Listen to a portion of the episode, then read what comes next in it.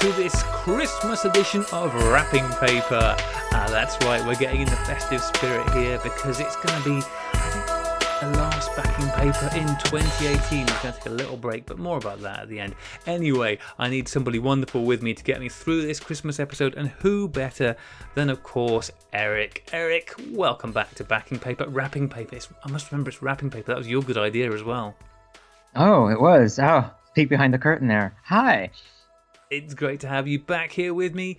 Um, the emails aren't particularly festive, but we're feeling festive, aren't we, Eric? Absolutely. I have those little curly shoes on right now that the elves wear. Feeling it. Yeah, yeah, absolutely. Uh, I know. Do they have bells at the end? Oh yeah, absolutely. I told you I would be here with bells on, and I'm not a liar. I'm glad to hear it. I have a question. Do you own a Christmas jumper, a Christmas sweater? No, Oh, I don't. I have uh, clothes that I wear on Christmas, not just that I don't go naked. Yeah, nothing That's I mean, good. Specifically tuned to Christmas that I can think of. No, That's I do not. Well, Do you? Do you have? I- is it an ugly sweater? Oh, it's it's horrific. I, I mentioned this Yeah. briefly on uh, the Sunny Sixteen podcast, which will go out this week. My I um am not one for Christmas jumpers. Uh, it's safe to say, and so out of pure spite and malice, my partner went out and bought me the ugliest Christmas jumper you ever did see. Uh, I think it's made out of entirely recycled plastic bags. Um, I think if I go too near an open flame, I'm going to just go up in an, absolute fireball. Um, it's horrific. Uh, the fit, i oh, it's just on every level, it looks terrible. So I've been wearing it a lot out of spite because I'm like, well, you bought it to me, now you have to look at it. Um, That's I right. think- You don't have to look at that. She's punishing herself there. Yeah, it, it's it's it's bad. It's it's real Ah. bad. Um, so as you can see, Eric and I are the best people for getting in the Christmas spirit ahead of time. Are but uh, never mind, never mind, listeners. We'll do our best to jolly it along as we go. Um, and let's start with the most festive of emails we can start. An email about problems with listening to the podcast. Uh, ho, ho, ho, ho. Uh, this first email is from Andrew Criswell.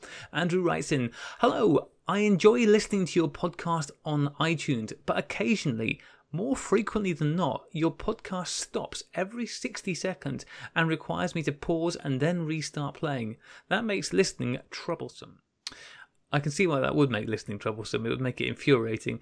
Um, I decided to download the Podbean app with the hope of listening to your program uninterrupted.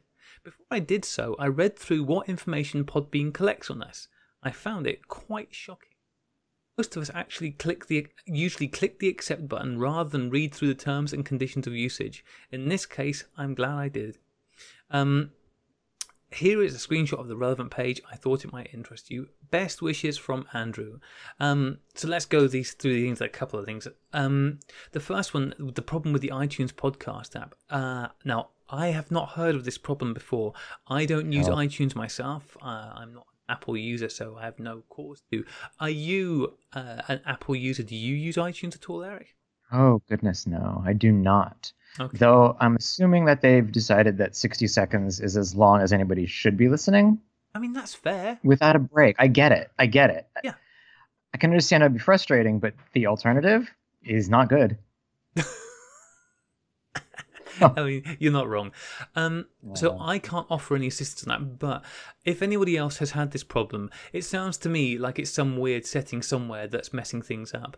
Um, if anybody, any Apple users out there have a solution for this, or if anybody else has had this problem, um, please let me know because you know we hate to think of people's listening pleasure being spoiled by means uh, that we aren't um, doing.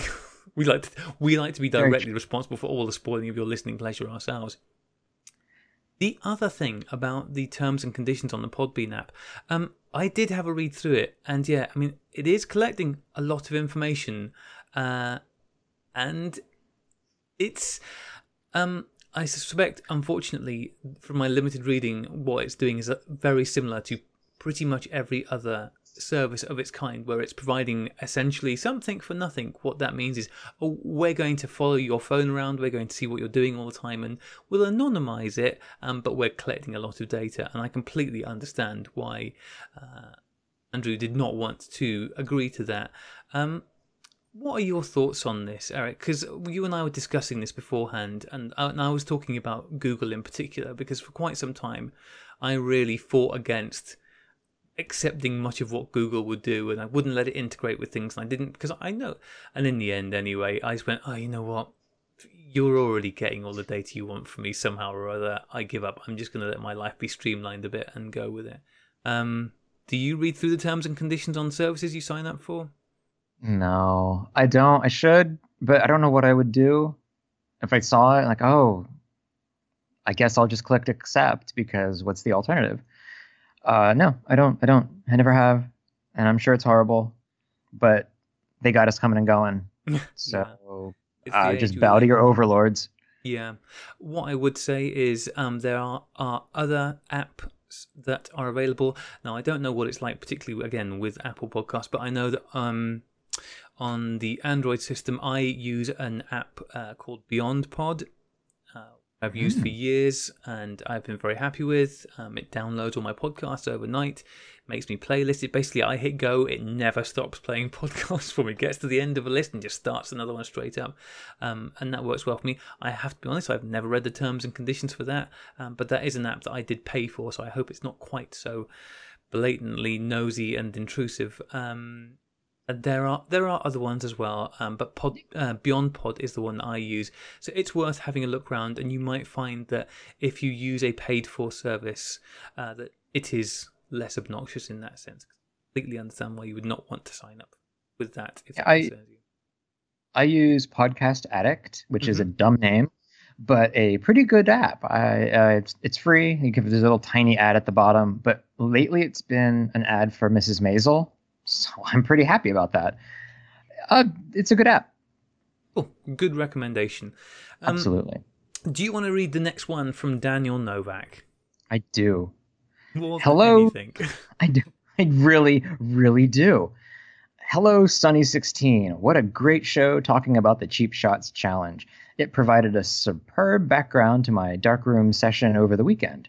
I'm not sure how to feel about the next theme, other than it's surely going to be a challenge for me, in parentheses. I do not shoot anything fashion related ever. In a few podcast episodes, Graham mentioned his dislike for the Lubitel 166B, and I caught the episode where he turned that hunk of plastic into a Jalubitel. However, I never caught the reason for such an intense dislike, and I'm quite curious. I oh okay. I own the Lubitel too. Uh, a family member gave it to me on my summer trip. I'd probably never pick one up myself, but I must admit I grew to like it. Why? For a medium format camera, it's small and very, very lightweight. I often travel on business and have learned to throw the camera in the suitcase for all my trips. 12 frames is just right for each trip. For how cheaply made it is, I actually like what comes out of it. Focusing on near subjects is pretty much impossible. But for more for more that sounds great. But for more distant scenes, I just use the hyperfocal distance and life is good. I do dislike the latch on the, for the camera door. It's a miracle it holds closed at all and is way e- too easy to open. I am planning on putting a rubber band around it and between the lenses going forward. Anyway, you can see a few recent pics with the camera at the link he provides. Uh, getting up early each morning bef- uh, before work while on the road is my way of turning the business trips into a more enjoyable experience.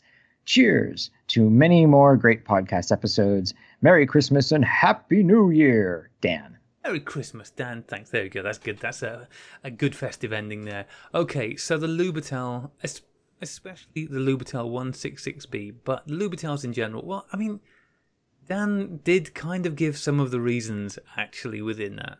Um, He, he did. Let slip a bit much. Yeah. Um, it, it is difficult to focus. It's difficult to frame. Uh, it does not have um, any kind of ground glass screen. Uh, it has a glass screen with a tiny spot in the middle that you can use theoretically focusing, and it vignettes spectacularly whilst you're moving it around. So it's very difficult to actually see the frames. That's kind of not great. Okay. The back, as he mentioned, opens really easily. So I have shot two rolls of film through this camera. Uh, the first roll of film on more than one occasion whilst using it, the back just popped open. Uh, and you can imagine what that did for the role of Portra 800 that was in there. I think it was Portra 800. It was something that I didn't really want. I should not have put it in the Lubitel in the first place. That's on me. Um, uh, the second roll of film, I made sure it was very well taped up. But um, the results were just not good. Um, the the pictures just weren't pleasing. There was nothing about it that I really liked. It just also it's not I didn't it's not a pleasant camera to use. Uh, its mechanisms are slightly more user friendly than the um, Lubitel 2, which is the older Lubitel, which I also own.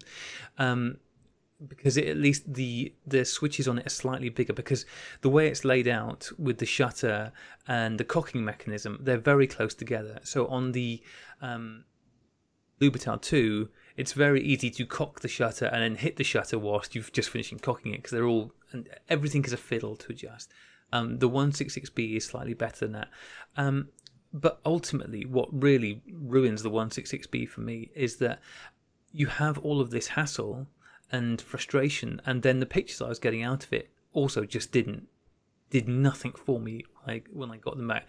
The Lubitel 2 was a frustration to use, but the pictures that I got out at the end I went, I quite like these pictures. These these are you know I would use this camera again because I quite like these pictures. Um, but not the 166B. Maybe it was just the day I shot it on. Maybe the light was, I don't know, but it was not good. It was, I don't know it was light leaks or just refraction or what it was. Um, so that's why I decided to turn it into the uh, Frankenstein's monster that is the Jalubitel, um, because the Jollylook camera that I got through Kickstarter was also a, a bit of a um, bugger's model of a camera. So I sort of took the Instax back part of that out and uh, was able to take the back off the Lubitel and kind of very ugly way glue them together well not glue them but tape them together in this hunched back monstrosity of a camera. Um, it looks spectacularly ugly and it is so cumbersome but it works um, because i couldn't get the instax mini film on on the actual film plane. It's a, only a couple of millimeters back, but that that couple of millimeters means that I can't focus further away than let's say four feet with the camera. So it's very good for headshots uh, only, um, and it's quite fun using it like that. I've had fun with that camera using it for that purpose far more so than I ever did. Uh, I know that there are people out there who have taken good pictures and with the 166B. Um, there are always people go, oh no, look, this is capable of making nice work. Yes, absolutely. Almost anything can make a good picture if the if all things come together. But the 166B is unpleasant to use. It has a number of design choices which make it very possible for things to go horribly wrong. And the the base level of images is just not great, not hmm. not good. Have you got any experience with these little Russian delights, Eric? Not the Lubitels. No, I don't. Um, I'm looking at Dan's pictures right now, and I like them. There's a there, there's a weird streak through most of them that I'm assuming is is uh, Lubitel's trademark. Mm-hmm. But it's it's um he takes good photos, and it would it would kind of surprise me if somebody said, "Oh, look at this photo. Oh, it's a nice photo. Oh, I took it on Lubitel. I'm surprised." So yeah, um, I don't want one, but go yeah. Dan, go. Yeah, I mean, as you said, these pictures they are nice pictures. Um, uh, they all have heavy vignetting. It's great if you want that in a picture. Um, I guess. I mean, a little. It's quite noticeable. It's quite noticeable. Um, yeah, I mean, like I said, the the, the pictures yeah. are nice because Dan went to a nice place, carefully worked out his exposures, and, and took nice pictures, and the camera yeah. didn't completely ruin them for him. Um, but I don't know. I guess I kind of expect a bit more than that from a camera.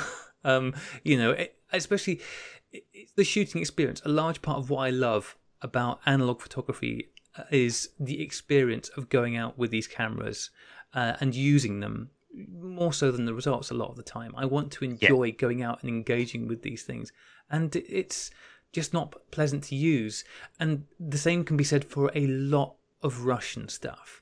Uh, a lot of the Russian stuff is not particularly pleasant to use, whether it's the zeniths or the um, cosmic symbols.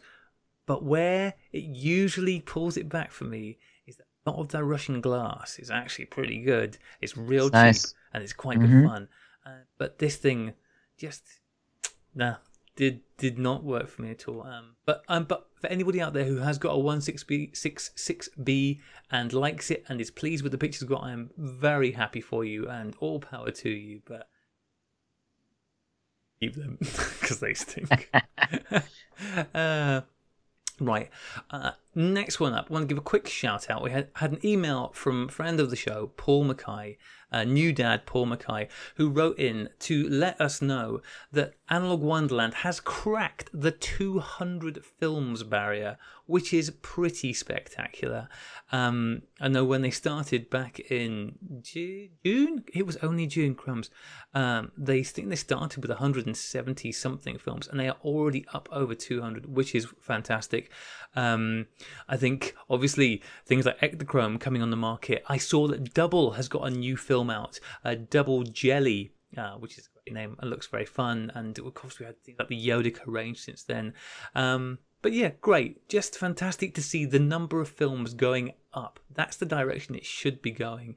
Uh, so congratulations to um, Analog Wonderland for, for breaking that. Um, you know, get back to us when you've hit 300. That then we'll really consider it an Yeah, achievement. We don't we don't care at this point. No, it's, it's wonderful. It's wonderful. Very Uh, one thing that, that that dawned on me over the over the week, since I don't always see things on the bright side, is that as far as color film goes, we have one manufacturer in the world right now, just one, and that's we do. We have Kodak. Fuji isn't making anything. They're still selling stuff, but I think it's that's it's speculation. Speculation, Your Honor. We don't know. It is speculated that Fuji are using up cold stores of stuff. It, it might be the case, but we do not know that to be true. we don't know, but there's nothing indicating that they're still producing. Um, um, oh, what about uh, um, there's things like uh, Rollei. They've got um, color slide film that came out last year, haven't they? Uh, they don't. If they do, they don't make it. Well, who is making it then? That's the question. There are people out there who are also making some color film because there are other color films about. Um, because there are people, you know, the the um, the all the other um, cheap films that are around. You know, C two hundred. Fuji has to still be making C two hundred because that film is No, act that was just discontinued. According Really? to according to the Fuji, this is not great. According to the Fuji account that they have on Amazon, it does say discontinued by manufacturer for the C200. oof. And also, tip: it's super cheap right now, so go and grab yourself a bunch Oh. of uh, C200. Okay, well, uh, if if you cause a run on this and this turns out to be fake news, bad can't Hey, I'm an American. we live and die by fake news. That's true. So you don't know. Um, It doesn't there, matter. There must be. There must be other people. Uh, uh, there have to be because it. We know that there's quite a lot of. Um. Yeah. I don't think who else there is that. Uh, I don't is- think Ag- Agfa doesn't anymore. Nope. No, I don't think so. Um. Konica hasn't for years. There must be somebody. You know your film. Svema doesn't. They still make black and white, I think. That could be Mhm. cold storage too. But um, they definitely, I'm almost 100% sure they don't do color. I don't even think you can get their color film on FPP anymore. At least not in the bulk rolls. So I was looking for one last night. So I think that's dried up. Yeah. So I don't know. Uh, motion picture film is only Kodak. Fuji got out of that game three or four years ago. yeah. So Well, let's I don't say know. Theoretically, Kodak might be the last game in town, but I don't. I don't know. It doesn't feel right to me. It feels like there's probably. I feel. It feels like there's still at least one or two people out there manufacturing. I. I it would be I'm, nice. I hope so. I'm hope I'm hold wrong. on to this belief. Um, you know, Uh, Ferrania is is getting hopefully closer to that. That that's their plan, so that's cool. And once they get that up and running, they'll be able to switch emulsions, you know, pretty smoothly. Yeah, yeah. Once, once, yeah, once they have climbed that mountain of getting a slide film out, um, they're doing well. Not first because they've also got P thirty out already, but getting that slide film out is going to be a huge challenge.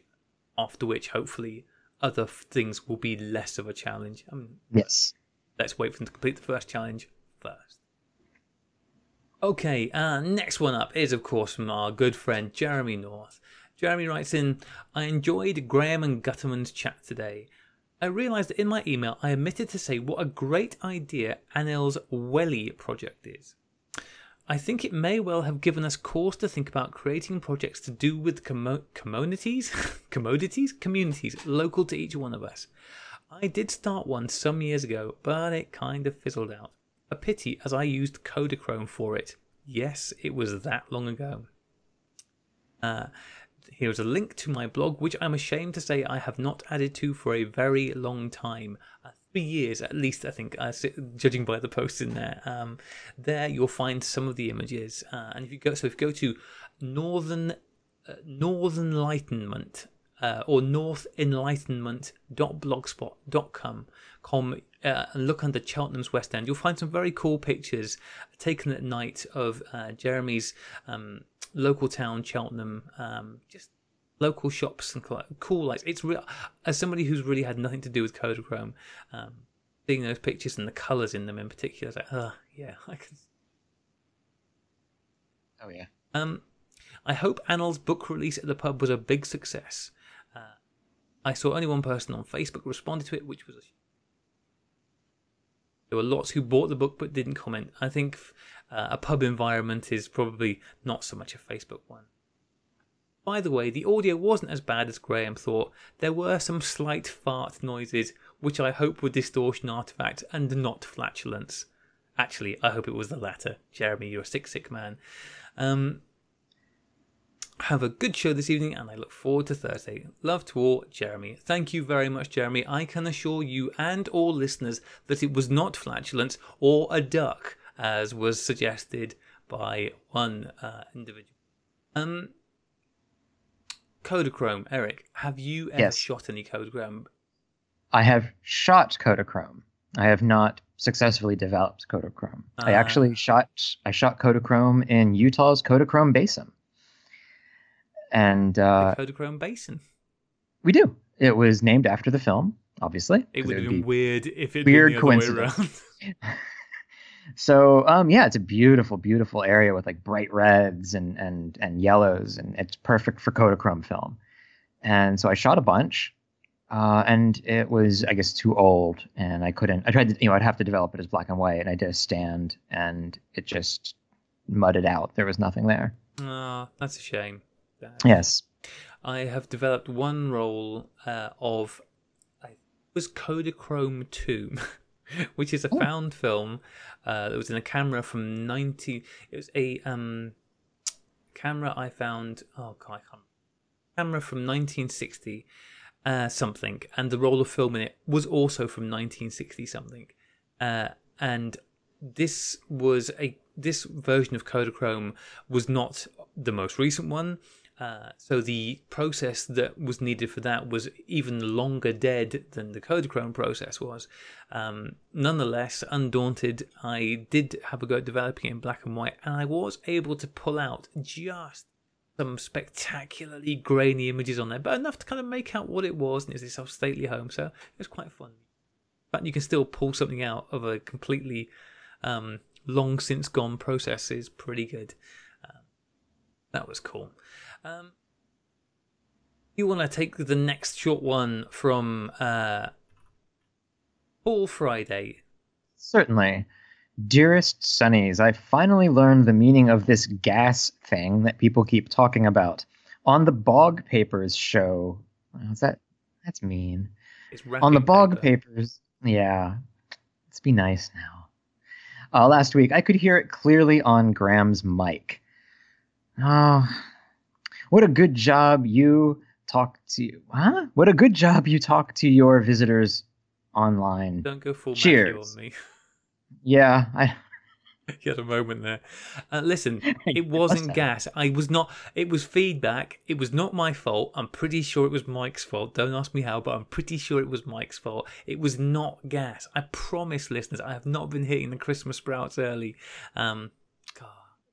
So, uh, question from an American: What are bog papers? Uh, the toilet paper. Toilet paper I see. I see. on the bog. Not, Okay. Is the bog not a word that you know? If- Um, it's it's like a swamp. We have bogs, like Yeah. a like a swamp, but not like uh talking about poo or toilet paper of any kind. No. bog is just another uh, name for the toilet. You know. Really? Ah. No. Not No. used in polite society quite so much, but uh, Paul clearly not coming from polite society. I don't know what to say. So- The, the queen doesn't say bog then. no, she definitely does not. The Queen does not say bog. Uh, she probably doesn't even say toilet. She probably has some other far fancier euphemism for it. Um, the next email. Actually, do you want to read the next one? Because it says nice things about me, and I hate reading emails that say nice things about me. Ah, sure. Hello, Sunbeams.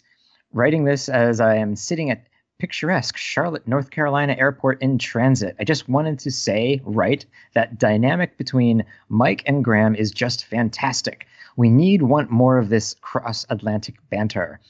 Uh, great fun and entertainment. Perhaps Graham and Mike need to have an alternative future photography podcast as well. Give Chris and Aid run for their show great work, entertaining and inspiring. Really appreciate all the effort you guys are putting in. Off to put my vote in for the Sunnies. Tony. Thank you very much, Tony. Um, that's very nice of you to write in and say. And obviously, it was lovely chatting to Mike last week, even if he did ruin my audio, probably on purpose. Um, a couple of things about that. First off, if you do want to hear more of me and Mike, and I'm going to say right up top, you need to really want to hear more of me and Mike. Um, I did, following on from recording backing paper with Mike last week, go on and record on his show. Uh, I can't remember what episode number it is, but it's the one that came out last Monday. Be warned, I went on there to judge the double exposure challenge that they did. And as with all phot- photograph judging podcasts, it went on long and there was lots of descriptions of pictures. So if that drives you up the wall, do not go and listen to it um, because I know it has driven some people up the wall. And they have let me know, and that's fine and dandy. Um, but uh, yes, it was lovely chatting to Mike. Um, and uh, by the time I finished recording, which was half past two in the morning, uh, I was a shattered human being. Um, sadly, because Mike works nights and uh, is on the wrong side of the um, Atlantic, uh, it does make it difficult to do more with him. Um, but hopefully, we will have him on again before too long. Because yeah, it's always a delight talking to Mike. As for the two of us doing an alternative to the future of photography, I don't think either of us know what's happening now, let alone the future. So that would be a real disaster. Um, but yes, if you do. If you would like to hear more, Mike, um, with me mostly being horrible to him because it was getting late and we'd had a lot of problems with our audio, uh, then do check out last week's Negative Positives podcast. But like I said, just prepare for the fact that there's a lot of photo judging going on, um, which is as fun as that ever is. Um, the last email we've got is from nope, not last email. I'm lying here. Oh, good, and that leaves you with a long one. Um, Nigel Cliff wrote in. Read the email in last week's show about having a photographic block. Thought I'd chip in with what my solution was a couple of years ago, uh, which is always good. We always need more solutions, and uh, I liked uh, Angela's last year, so let's what Nigel's got to say.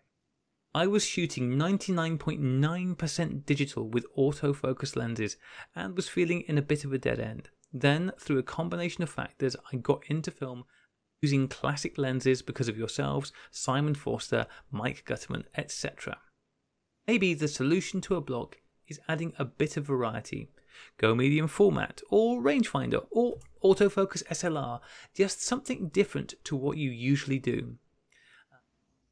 Another great suggestion for a solution. Um, Eric, photographic blocks. You had them, and what have you done when you faced them? I have decided that I just go with it. If it's a block, it's there. I don't I don't do like uh, oh shoot this many rolls per year or shoot this many pictures per week or anything like that. Um, I take it as it comes. If I feel like shooting a bunch, I shoot a bunch. If I don't, I don't. I don't stress over it. If someday I stop taking photos and I never do it again, that's okay. I don't. It's it's it's it's I'm, it's not my job. I'm not being paid to do this. So if I'm happy, relatively speaking, not shooting photography, that's cool. Yeah, I mean you're you're echoing yeah. quite a lot what Angela said last week. Um, I think so. Yeah, there's a lot to be said for that. There really is.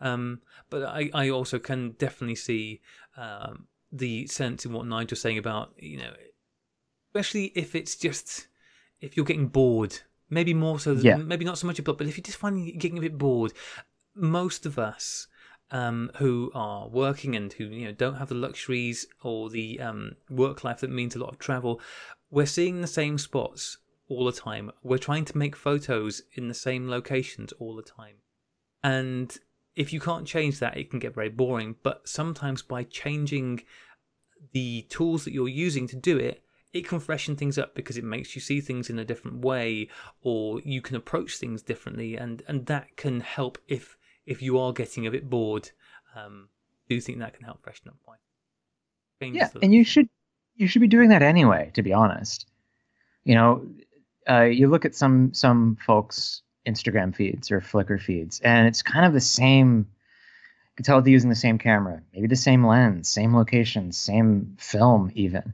switch it up. Do go for variety. There's no reason to stick with one camera or one or even one brand or one format.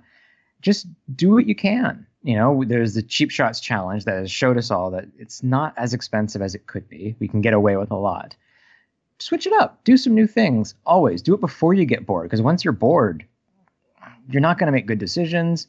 So just always always be doing always be reinventing yourself always be looking for more interesting things to do and shoot and how to shoot and share yeah yeah great advice um, i think a lot of us struggle to find our voices um, experimentation uh, you know it, it, find what works for you I think sometimes one of the problems I have is that I have too many options open to me at all times. I mean, I'm sat here in a room. Um, I look around. I don't know. There's probably 20 cameras in this room with me, and that is by no means all of the cameras. Uh, quite a few of them are still in boxes at my mother's attic. Um, some of them are in the other part of the house, um, but there's just so much choice, um, and that can be a bit too much at times. But yeah, um, it's true. Not mixing it up equally. I mean, if you can mix something up, I think that's the important thing. And if you can't mix up where you're shooting and what you're shooting, then mix up what you're shooting with, or maybe the film that you're using, or yeah, the time of day that you're doing. I don't know, what, whatever you can, um, but break things up. Do you want to take this epic missive from Matt Murray, Eric? This is basically the Odyssey. So let's let's go. Don't mess this uh, up. I will not mess up a single word. And feel free to break in with uh, random riffing or comments. Uh, good day, sunbeams. Festive greetings from sunny Brisbane, where summer is in full swing. My spare fridge is filled with two items to cope with the heat chilled wine and chilled film. Everything you need for a fun holiday season. I love listening to your latest podcast with Doc, Doc and you from Supersense. Uwe, you. Uwe, see, I'm, I see. Uh, anybody you. called you? He wasn't a sheep. And you uh, listened uh, to that you... podcast as well. I did. Um, uh, I have only shot about seven or eight packs of FP 100C in my life, but love it. Their idea for a single shot pack film image is genius, not only from a manufacturing point of view, but from a practical one. This would mean in the future you could mix up color and black and white shots in the same shoot. It would also make pack film idiot proof. There is no worse feeling than when you pull the white tab of your first pack film image out of the camera and half the pack goes out in one go. Very true. Uh, going back further in time, it was a pleasure to hear my name on two of your recent podcasts. In your recent Cheap Shots Challenge episode, I was stoked to hear that the charming and clearly well educated Sandra Cohn uh, crowned my artist statement as her favorite. I would have to agree with her. Uh, this gave me immeasurable pleasure knowing that Sandra and her unnamed assistant, uh, uh, I think she was named. I think she was. Um, named, yeah. I think it was Gwen. I cannot remember Gwen? now. I'm afraid. It's, it, it, was, it was Gwen. Hi, Gwen. Uh, around the world were entertained by my work documenting Dalmatian body image issues. Uh, Marshall was also very happy and did a victory lap in the garden all natural, without his collar, in celebration. Naked dogs. I'm also happy to say that you are indeed all correct. A healthy dose of BS does make an art look better. I figured this out during my many trips to the new, ga- new art gallery in Walsall. Was- Walsall? Warsaw. Walsall? Walsall, during my 12 years in the UK. The other mention was when the lovely Graham name dropped me and my analog photography podcast, Matt Loves Cameras, in an episode of Backing Paper, giving me another subtle reminder to sort my stuff out and actually finish off an episode. Uh, I'm glad to announce that episodes one and two of the podcast are out there in the wild. Episode one is about uh, one of is about one of the best pocket cameras of all times, the Pentax Auto 110. Episode 2 covers my list of top 12 12 Christmas gifts from photographers. You will be pleased to know that the Analog Adventure Kit by the lovely Rachel is on the list. Yay! I recently heard that you thought the kit should be on a Christmas gift list for film photographers, and I couldn't agree more. Your wish is my command, Graham. Graham, take advantage of this. Yeah. Yep. I will. I've got my Do that. list ready. Unless it's something that I don't want to do, in which case you can get nodded. Okay. well, Disappointing. don't make the offer if you just going to say that. Episodes three and four will cover the first analog Instax square camera from Fujifilm, the SQ6, and the Olympus LT1. Uh, uh, an MJU wrapped up in a, sexy Mew, a Mew. Eric. Mew. Really? Yes, really. How do you not know how to say Mew? That's one of I don't. I the don't cool shoot cameras. these things. I know, but I just don't shoot cool cameras, man. Nobody likes Mamiya. that's not true. Lots of people Well- like Mamiya. Nobody cool likes Mamiya. Okay, I mean, all right. Now you have a point. The Mamiya, Yeah. the Mamiya Seven. That's a cool camera. Oh well, yeah. I'm cool not talking about. shoot that. Yeah, That's true. That is very you true. have the uncool Mamiyas. I have the ones that actually function as SLRs and real cameras. Okay. Yeah. Um, you can find my Christmas gift guide and my podcast by searching for Matt Loves Cameras on iTunes, Podbean, or Instagram by visiting my website, uh, mattlovescameras.com. Special thanks to Sunbeam favorite Matthew Joseph, Photo Dudens, for the moral support.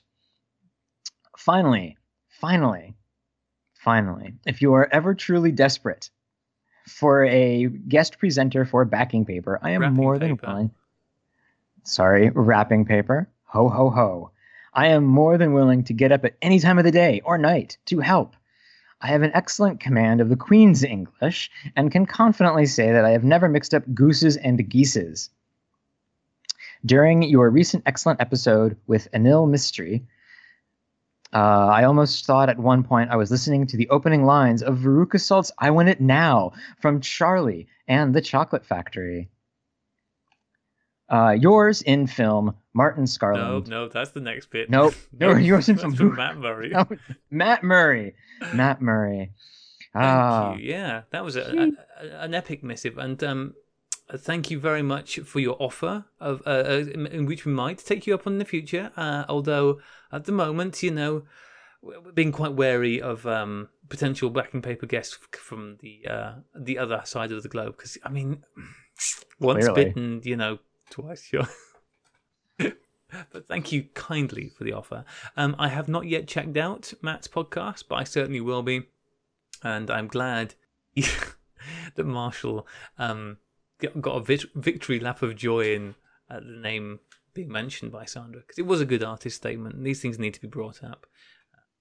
So yes, thank you very much for that, Matt. Always good to hear about how nice and hot and sunny it is in Brisbane, Australia, when it is miserable and wet both here and in Portland. Isn't that right, Eric?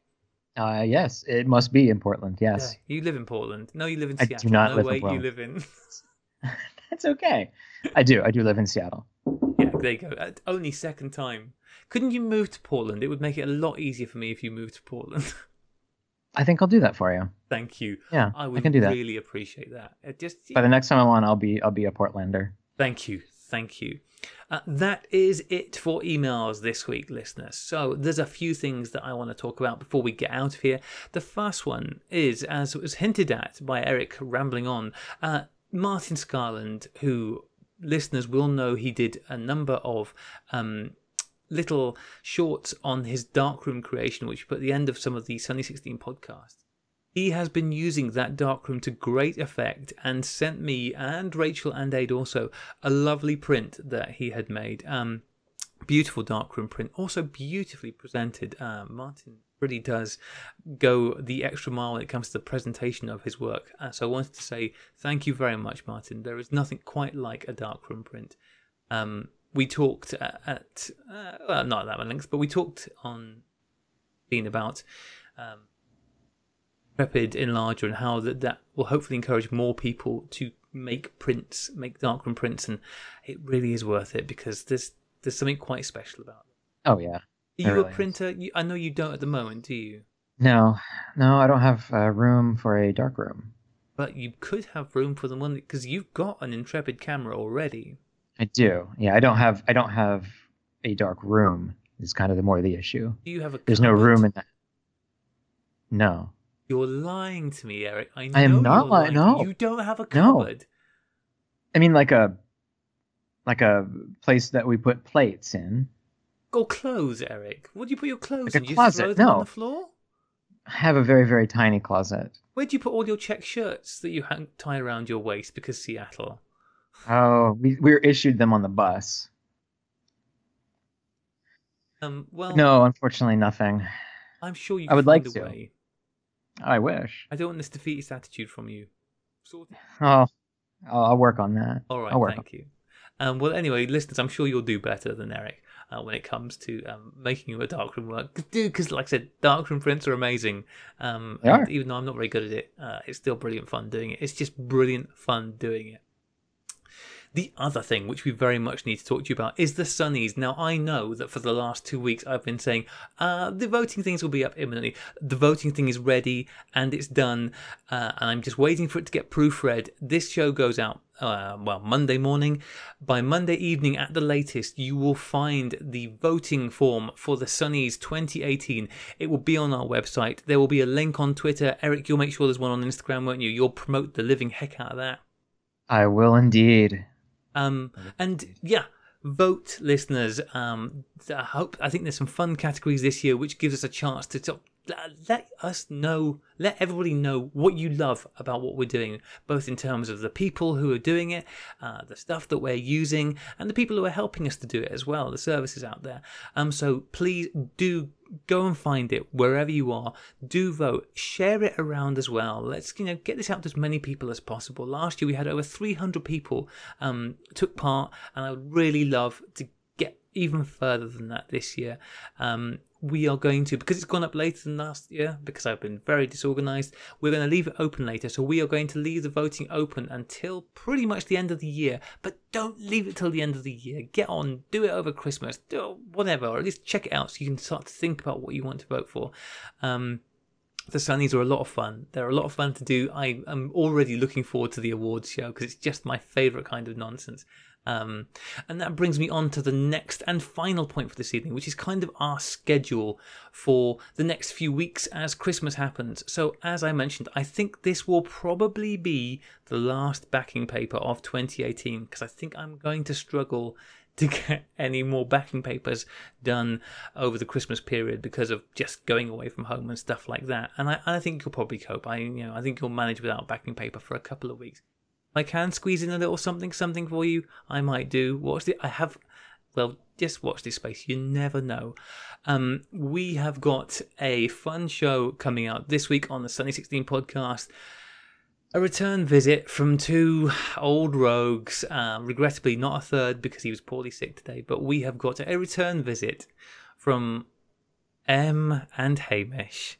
Always a delight. Always the true cheer of Christmas that you really want. Uh, so they are on. So look forward to that coming out on Thursday. We will have a show next week as well. Uh, it'll just be a quiet little Christmas catch up with Rachel, Aid, and I. Um, probably all sat there with a nice glass of wine and hopefully a box of chocolates to munch.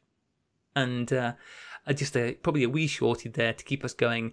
And then back in the new year, and hopefully, all being well, if you listeners hold up your end of the bargain and get out there and vote, hopefully the first show of the new year will be the Sunnies Award Show 2018.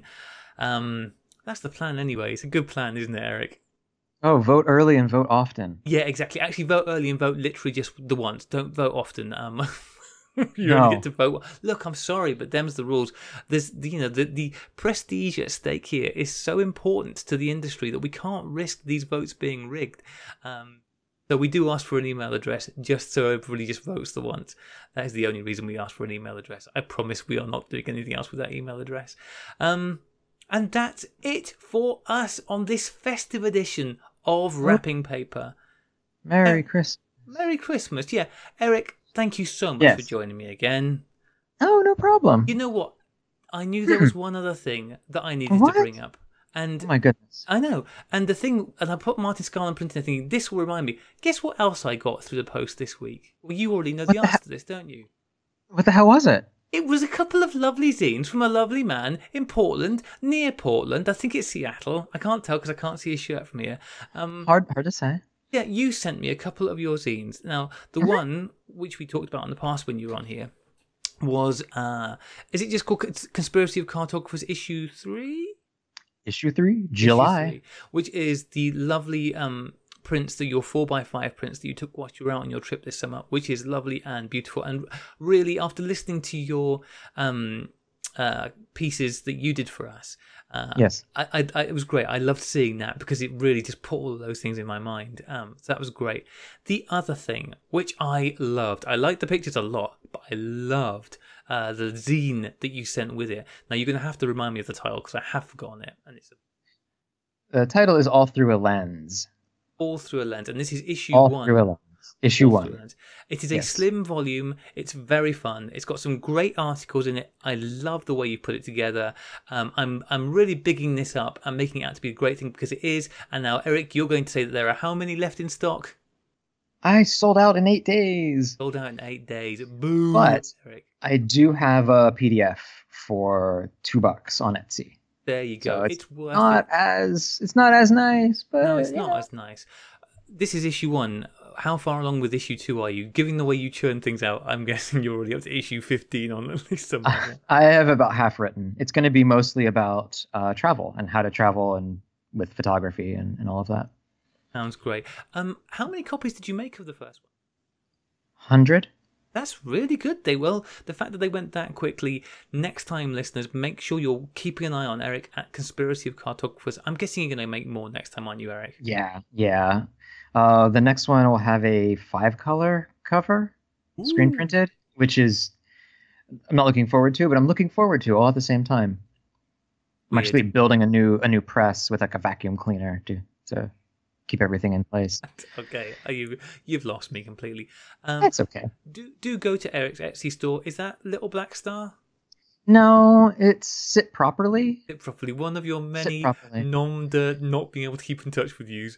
Um, It's true. Keep you guessing, or just you know hit up my Instagram at uh, Conspiracy of Cartographers with dots between the words. Um, I also have a ton of copies left of the third issue of Conspiracy of Cartographers. There you go. So, also very much worth checking out.